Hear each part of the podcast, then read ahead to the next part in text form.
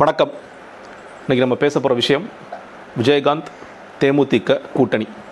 இது என்ன இந்த ஒன்று மூணு வேறு வேறு விஷயங்களா அப்படின்னு நீங்கள் கேட்கலாம். மூணு வேறு வேறு விஷயங்கள் இல்லை நிச்சயமாக எல்லாம் தொடர்புடைய விஷயங்கள் தான். ஆனால் தனித்தனியாக பேசணும் அப்படிங்கிறது என்னுடைய நோக்கமாக இருக்கிறது. விஜயகாந்த் ரொம்ப சக்ஸஸ்ஃபுல்லான ஆக்டராக இருந்து அதற்கு பிறகு தொடர்ச்சியாக அதாவது அரசியலுக்கு வருவதற்கு முன்னாடி தன்னுடைய படங்களில் அரசியலுக்கு வருவேன்னு அதற்கேற்ற மாதிரி தன்னோட கொடியை அறிமுகப்படுத்துறது தன்னுடைய ரசிகர் மன்றங்களை கொஞ்சம் கொஞ்சமாக அரசியல் மயப்படுத்த ஆரம்பிச்சது. ரசிகர்களை தயாராகி அவர் வந்து அவருக்கு இருக்கிற அந்த ரசிகர் மன்றங்கள் எல்லாத்தையும் கிளைகளாக மாற்றி ஒரு சக்ஸஸ்ஃபுல்லான அரசியல்வாதியாகவும் தன்னுடைய கட்சியை துவக்கினார். இன்னும் நல்லா ஞாபகம் இருக்குது மதுரையில் வந்து முதல் முதல் பொதுக்கூட்டம் இல்லை மாநாடு அதை ஆரம்பிக்கும் பொழுது உங்களோட பேட்டி ஒன்று வந்துருந்துச்சு. இவ்வளோ கூட்டம் வந்திருக்காங்களே இந்த மக்களுக்கான என்ன செய்ய போகிறேன் இன்னும் சொல்லப்போனால் அந்த கூட்டம் போட்டதுக்கு கூட அவர் ஏதோ ஒரு சொத்தை விற்று தான் அது கூட்டம் போட்டார் அப்படிங்கிற அளவுக்குலாம் அன்று பிரபலமாக பேசப்பட்டது. தொடர்ச்சியாக இரு திராவிட கட்சிகளும் இன்றைக்கி பிஜேபியெல்லாம் பேசுகிறாங்க ஒரு திரா இரு திராவிட கட்சிகளும் போது சொல்லிட்டு ஒரு திராவிட கட்சிகள் கூட்டணி வைக்கிறாங்க. அப்படிலாம் இல்லாமல் தொடர்ச்சியாக இரு திராவிட கட்சிகளின் மேலும் என்னென்ன குற்றச்சாட்டுகள் வைக்கணுமோ அதெல்லாம் வைத்து மக்கள் மன்றத்தில் மெதுவாக கொஞ்சம் கொஞ்சமாக வளர்ந்து இரண்டாயிரத்தி ஆறு தான் சந்தித்த முதல் சட்டமன்ற தேர்தலிலே ஒரு சட்டமன்ற உறுப்பினராக அதுவும் இன்னும் சொல்லப்போனால் பாமக கோட்டையாக இருந்த ஒரு தொகுதியில் தான் வந்து தன்னுடைய இன்னிங்ஸை துவக்கிறார். அதில் சில பேர்ட்ட கேட்டிங்கன்னா அந்த தொகுதியில் பாமக காரங்களால் அவர் விரட்டப்பட்டார். நிறைய பேர் வந்து விரட்டிட்டு வந்தாங்க. அவர் வந்து ஒரு தவறான காரியம் செய்கிற அளவுக்கு வந்தாங்க. அதையெல்லாம் மீறி அந்த தொகுதியில் அவர் வெற்றி பெற்றார் அப்படின்னு சில கதைகள்லாம் சொல்லுவாங்க ரெண்டாயிரத்தி ஆறில். மிகப்பெரிய வளர்ச்சி. ரெண்டாயிரத்தி ஆறுலேயே முதல் இதிலேயே வந்து தமிழ்நாட்டு மக்கள் நீங்கள் நல்லா யோசித்து பார்க்கலாம். எந்த ஒரு அரசியல் தலைவருக்குமே இவ்வளவு ஒரு ஆதரவு கொடுத்துருப்பாங்க எட்டு சதவீத வாக்கு முதல் தேர்தலில். அடுத்த ரெண்டாயிரத்தி ஒன்பது நாடாளுமன்ற தேர்தலில் பத்து சதவீதம் பத்து சதவீதம் அதிகமான வாக்குகள். பல இடங்களில் கட்சிகள் தோற்பதற்கும் வெல்வதற்கும் இவருடைய வாக்கு சதவீதம் முக்கியமான ஒரு அம்சமாக மாறுகிறது.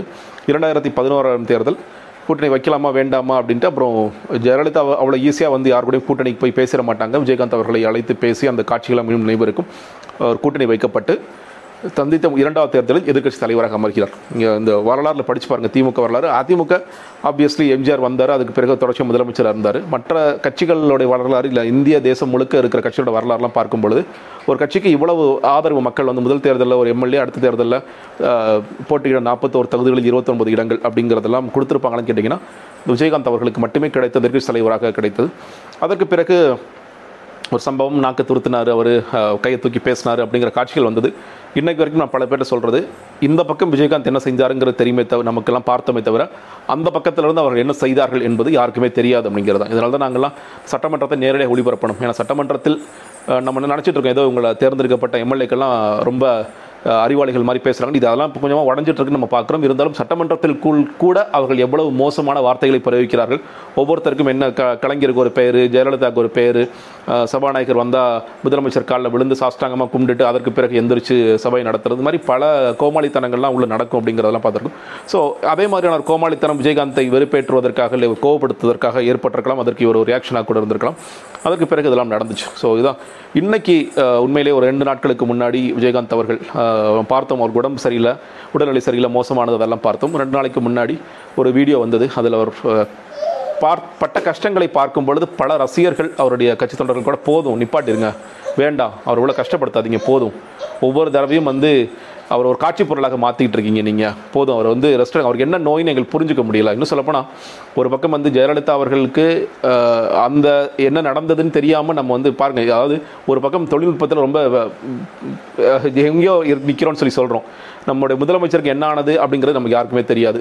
ஒரு எதிர்க்கட்சி தலைவராக இருந்தவர் இன்னைக்கு வரைக்கும் அவருக்கு என்ன நோய் அவருக்கு என்ன பிரச்சனை அவர் எங்கே போனால் சரியாகும் அவர் குணப்படுத்த முடியாத இடத்துல அவர் இருக்காரா அவர் ஏன் இன்னும் தேராமல் இருக்கார் அப்படின்ட்டு பல கேள்விகள் ஒரு பக்கம் இருக்குது இதுதான் அரசியல் கட்சிகளுக்குள்ள நடக்கிற ஒரு விஷயமா பார்க்கிறேன் ஒன்று ரெண்டு நாளைக்கு முன்னாடி பார்த்த வீடியோ வந்து ரொம்ப வேதனையாக இருந்தது. அவருக்கு நடுவில் கூட பல நேரங்களில் அவருக்கு முன்னாடி அவருக்கு உடல் முள் நல்லா இருந்த போதெல்லாம் ஒவ்வொரு வாட்டியும் ஒரு மாநாடு போட்டு அதில் அவர் பேசுகிற வச வீரமாக பேசுகிற அந்த அரசியல் சார்ந்த விஷயங்கள் நான் வசனங்கள் சொல்கிறது மன்னிக்கணும்.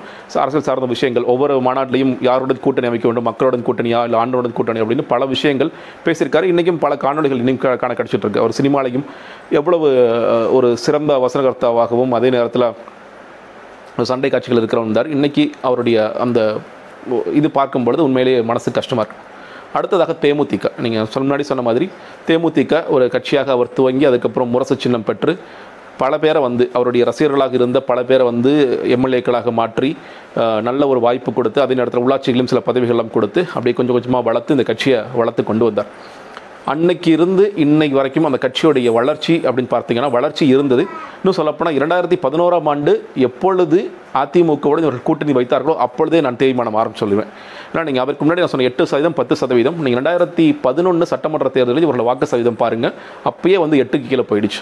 அதுவே வந்து முதல் அடின்னு நான் நினைக்கிறேன். நீ வந்து அது அந்த நேரத்தில் அந்த அந்த எடுத்த முடிவு சரியாக தவறா? ஏன்னா ஜெயலலிதா அவர்களே வந்து அதை ஏற்றுக்கிட்டாலும் முதல்ல. அதற்கு பிறகு நான் அவங்க எப்பயுமே அந்த மாதிரி மாறி மாறி பேசுவாங்க. முதல்ல மக்களால் ஜெயிப்பேன்னு சொல்லி சொல்லுவாங்க. அடுத்த நாள் வந்து நான் என்னால் தான் ஜெயிச்சேன்னு சொல்லி மாற்றி கூட பேசக்கூடிய நபர் தான்.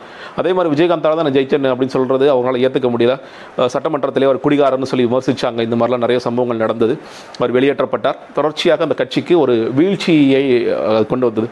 அதுக்கு பிறகு மீண்டும் மீண்டும் மீண்டும் தவறான முடிவுகள். ரெண்டாயிரத்தி பதினாறாம் ஆண்டு மக்கள் நல கூட்டணி ரெண்டாயிரத்தி பதினாறாம் ஆண்டு திமுகவுடன் கிட்டத்தட்ட கலைஞர் அவர்கள் இருக்கும் பொழுது பழம் நழுவி பாலில் விழப்போகிறது சொல்லும் பொழுது நான் கேப்டன் வந்து கிங் மேக்கர் அவர் கிங்கே கிங்கா வேணுமா கிங் மேக்கரா வேணுமா அப்படின்ட்டு சில பேர் உசுப்பேத்தி விட்டு கூட இருக்கிறவங்களை உசுப்பேத்தி விட்டு அதற்கு பிறகு மறுபடியும் அவரை ஒரு தள்ளிவிட்டு தள்ளி விட்டு கிட்டத்தட்ட ரெண்டு சதவீதமாக குறைச்சாங்க. இன்றைக்கி அப்புறம் ரெண்டாயிரத்தி பத்தொன்பது நாடாளுமன்றம் ரெண்டாயிரத்தி பதினாலு நாடாளுமன்றத்தில் ரெண்டாயிரத்தி பத்தொன்பது நாடாளுமன்றத்தில் இன்றைக்கி அந்த கட்சியோடைய வாக்கு சதவீதம் என்பது இரண்டு சதவீதம் மட்டும்தான். இன்னைக்கு போன நாடாளுமன்ற தேர்தலில் பாமகவுக்கு இணையாக இன்னும் சொல்லப்போனால் பாமகவுடன் அதிகமான பெர்சன்டேஜ் ஒரு காலத்தில் எடுத்தவங்க தான்.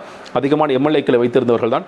பாமகவோட அதிகமான சீட்டு கொடுக்கணும் எவ்வளோ கேட்டு பார்த்தாலும் இல்லை உங்களுக்கு நாலு சீட்டு தான் உங்களுக்கு ஒர்த்து ராஜ்யசபா சீட்டு கூட கொடுக்க முடியாது உங்கள் கட்சிக்கு அப்படிங்கிற அளவுக்கு ஆகி இன்னைக்கு அந்த கட்சியோட நிலைமை என்பது என்ன நிலைமையில் இருக்குது நமக்கு தெரியும். ஒரு பக்கம் இவர்கள் எவ்வளோ சொல்லலாம். நான் வந்து தனிச்சுனா கூட இன்றைக்கும் நாங்கள் வந்து பெரிய அளவில் நாங்கள் ஜெயிச்சிரோம்னு சொல்லி பிரேமலதா விஜயகாந்த் அவர்கள் சொன்னால் கூட அது அந்த தொண்டர்களை ஏற்றுக்கொள்ள மாட்டார்கள்ங்கிறதா. இன்னொரு சம்பவத்தை நான் சொல்ல விரும்புகிறேன் இரண்டாயிரத்தி பதினான்காம் ஆண்டு நான் வந்து நானும் நண்பர் ஜெய்கணேஷும் சேவை பெறும் உரிமை சட்டம் அப்படிங்கிற ஒரு சட்டம் கொண்டு வருவதற்காக எல்லா மாவட்டங்களுக்கும் நான் பயணித்தோம் பயணித்து ஒவ்வொரு நாளும் ஒரு கிராமத்தில் தங்குவோம்.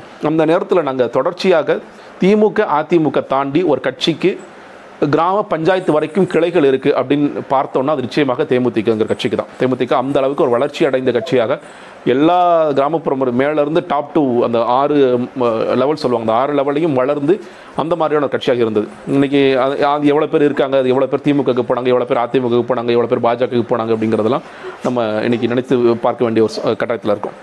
கூட்டணி கடைசியாக கூட்டணி குறித்து பேசணும் அப்படின்னா இந்த முறை நீங்கள் பாருங்கள் எவ்வளோ அவலமான நிலை. தொடர்ச்சியாக பிரேமலதா விஜயகாந்த் கூப்பிடுங்க. நீங்கள் கூப்பிடாடி நான் கோவப்பட்டுருவேன். தயவு செய்து கூப்பிடுங்க. கெஞ்சி கேட்குறேன் கூப்பிடுங்க. நான் இங்கே கூப்பிடாட்டி நான் சசிகலா கூட போயிடுவேன். நான் வந்து நீங்கள் கூப்பிடாட்டி நான் வந்து எடப்பாடி அவர்கள் மக்களால் தேர்ந்தெடுக்கப்பட்டவர் கிடையாது. அவர் அப்படின்னு சொல்லுவேன். அப்படின்னு மாறி மாறி மாறி பேசிக்கிட்டே இருக்கிறாங்க. ஆனாலும் அவர்கள் தே அதிமுக வந்து பாமகவை கூப்பிட்டு பேசுகிற அளவுக்கு கூட தேமுதிகவிற்கு அந்த மரியாதை கொடுக்கவில்லை. சில பேர்ட்ட பேசும்பொழுது அவங்கள கடைசி வரைக்கும் இப்படியே பார்த்துக்கலாங்க. பார்த்துட்டு கடைசியாக வேறு வழி இல்லாமல் இதுதான் நாங்கள் கொடுப்போம் ஒத்துக்கணும். சரி இந்த பக்கம் திமுக பக்கம் அவர்கள் போகிறாங்களா என்று கேட்டால் ரெண்டாயிரத்தி பத்தொன்பதுலேயே ஒரு தவறு செஞ்சுட்டாங்க. ரெண்டாயிரத்தி பத்தொன்பது நாடாளுமன்ற தேர்தலையே அதிமுக பேசிகிட்டு இருக்க அதே சமயம் திமுகவிட்டையும் பேசி எங்கே சீட்டு கொடுத்தாலும் பரவாயில்ல. கட்சி கொள்கை விஜயகாந்த் அதெல்லாம் முக்கியம் இல்லைன்ட்டு விஜய் பிரேமலத்தை எடுத்து தவறான முடிவுகளாக இருக்கலாம் இல்லை சுதீஷ் தவறான முடிவுகளாக இருக்கலாம். நமக்கு தேவை பதவி நமக்கு தேவை ஒரு சீட்டு. அந்த சீட்டு வாங்குறதுக்கு என்ன வேணாலும் பண்ணலாம் அப்படிங்கிற எல்லாத்தையும் மறந்து விட்டு அவர்கள் செயல்பட துணிந்து விட்டார்கள் அப்படிங்கிறதை பார்க்க முடிகிறது.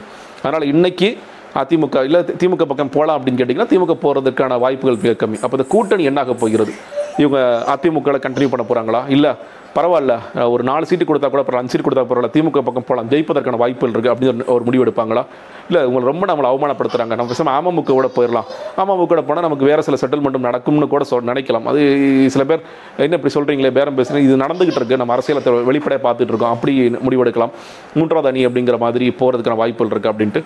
ஆனால் எங்கே இன்றைக்கி இருக்கிற ஒரு பெரிய சிக்கல் இந்த முறையாவது சில சட்டமன்ற உறுப்பினர்களை உருவாக்க வேண்டும் அப்படிங்கிற ஒரு கட்டாயத்தில் இருக்கிறாங்க. ஸ்டில் எனக்கு தெரிஞ்சவங்க அதிமுக போனால் கூட இது நடக்குமாங்கிற தெரியல. இன்றைக்கி ஒரு உத்தேச பட்டியல் ஒன்று ரிலீஸ் ஆயிருக்கு தேமுதிகவிற்கு ஒரு பதினைந்து பதினாலு இடங்கள் கொடுக்கலாம்ங்கிற அளவுக்கு. இன்றைக்கி அதான் அவங்களுடைய நிதர்சனம்ங்கிறத பார்க்க வேண்டியதாக இருக்கிறது. அவர்கள் வெற்றி பெற்ற முன்னாள் முன்னாடி வெற்றி பெற்ற தொகுதிகள் கொஞ்சம் வாய்ப்புள்ள தொகுதிகள் அப்படி சொல்லிட்டு கொடுக்குறாங்க. அதை இல்லைல்ல முடியாது. நாங்கள் இரநூத்தி முப்பத்தி நாலு தொகுதியிலையும் நாங்கள் வந்து பலமாக இருக்கோம் அப்படின்னு அவங்க நினச்சாங்கன்னா அவங்க லாஸ் யாருக்குன்னு கேட்டிங்கன்னா நிச்சயமாக தேமுதிகக்கு தான். இல்லை நாங்கள் தனித்து போவோம். இல்லை இந்த கூட்டணியிட போவோம். அப்படின்னு போனால் எந்த பக்கம் போனாலும் நீங்கள் எல்லா எல்லாம் எல்லா இடங்களிலும் அவர்கள் தொடர்ச்சியாக வீழ்ச்சி சந்திச்சு வராங்கன்னு பார்க்கலாம். ரெண்டு ஆப்ஷன் இருக்குது ஒன்று திமுக கூட நம்ம முன்னாடி சொன்ன மாதிரி எங்களுக்கு வேறு வழி இல்லை. நாங்கள் திமுக கூட போகிறோம் அவங்க ஏன்னா அவங்க ஸ்டாலின் ரொம்ப தெளிவாக சொல்லிட்டார். எங்களுக்கு கொடுக்கலாம் எங்களுக்கு கொடுக்க வேணாம்னு நினைக்கல. ஆனால் கொடுக்குறக்கான இடமே இல்லைங்கிறத ஸ்டா க்ளோஸ் பண்ணிட்டார். நாங்கள் ஒரு அஞ்சு தொகுதி ஆறு தொகுதி கடைசியாக கடைசி நேரத்தில் அஞ்சு தொகுதி ஆறு தொகுதி கூட நாங்கள் ஒத்துக்க ரெடி அப்படிங்கிற பட்சத்தில் அவர்கள் சென்றால் மேபி அவங்களுக்கு இதன் மூலியமாக திமுக ஓட் ட்ரான்ஸ்ஃபர் ஏற்பட்டு அவர்கள் சில இடங்களை பெறுவதற்கான வாய்ப்புகள் இருக்குது ஆனால் அது ரொம்ப குறைவு நினைக்கிறேன்.